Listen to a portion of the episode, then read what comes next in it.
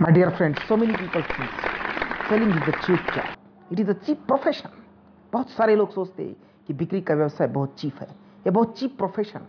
But my dear friends when you are practicing any business और any profession you have to sell जो बंदा नौकरी करता है वो अपने समय को बेचता है अपने बॉस को अपने कंपनी को अपने गवर्नमेंट को समय को बेचता है।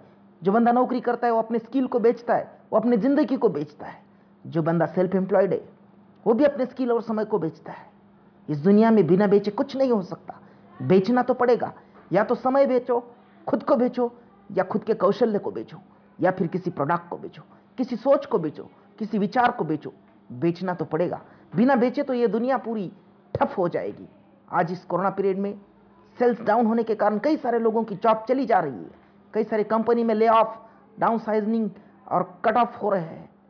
So dear friends selling is not cheap job selling is the greatest profession in the world दुनिया की सबसे ग्रेट सेलिंग की थी भगवान श्री कृष्ण ने, गीता के द्वारा, जिसमें भगवान श्री कृष्ण अर्जुन को सेल कर रहे थे नॉलेज जिस नॉलेज को बाय करके अर्जुन एक महान योद्धा बन गए।